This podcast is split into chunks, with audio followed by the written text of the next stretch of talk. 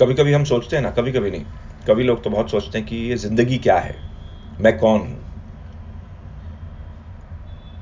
क्या इसका मतलब है? और मैं अगर इस ज़िंदगी में हूँ तो मेरी क्या जगह है? मैं कहाँ से आया हूँ? मेरी सोच क्या है? बहुत सारे सवाल आपको तंग करते हैं। तो ये अगली कविता है, अनुवाद। इसी के ऊपर है। मैं कौन हूँ? क्या हूँ? किसकी आवाज़ हूँ? शायद मैं बस ज़िंदगी का अनुवाद हूँ। मैं जो सुनता हूँ, कहता हूँ, अपनी सोच का संवाद हूँ। मैं अपना साया हूँ, खुद से पहले यहाँ आया हूँ। मैं शब्द हूँ, पर गूंज नहीं, या शब्द और गूंज के बीच का विवाद हूँ। शायद मैं बस ज़िंदगी का अनुवाद हूँ।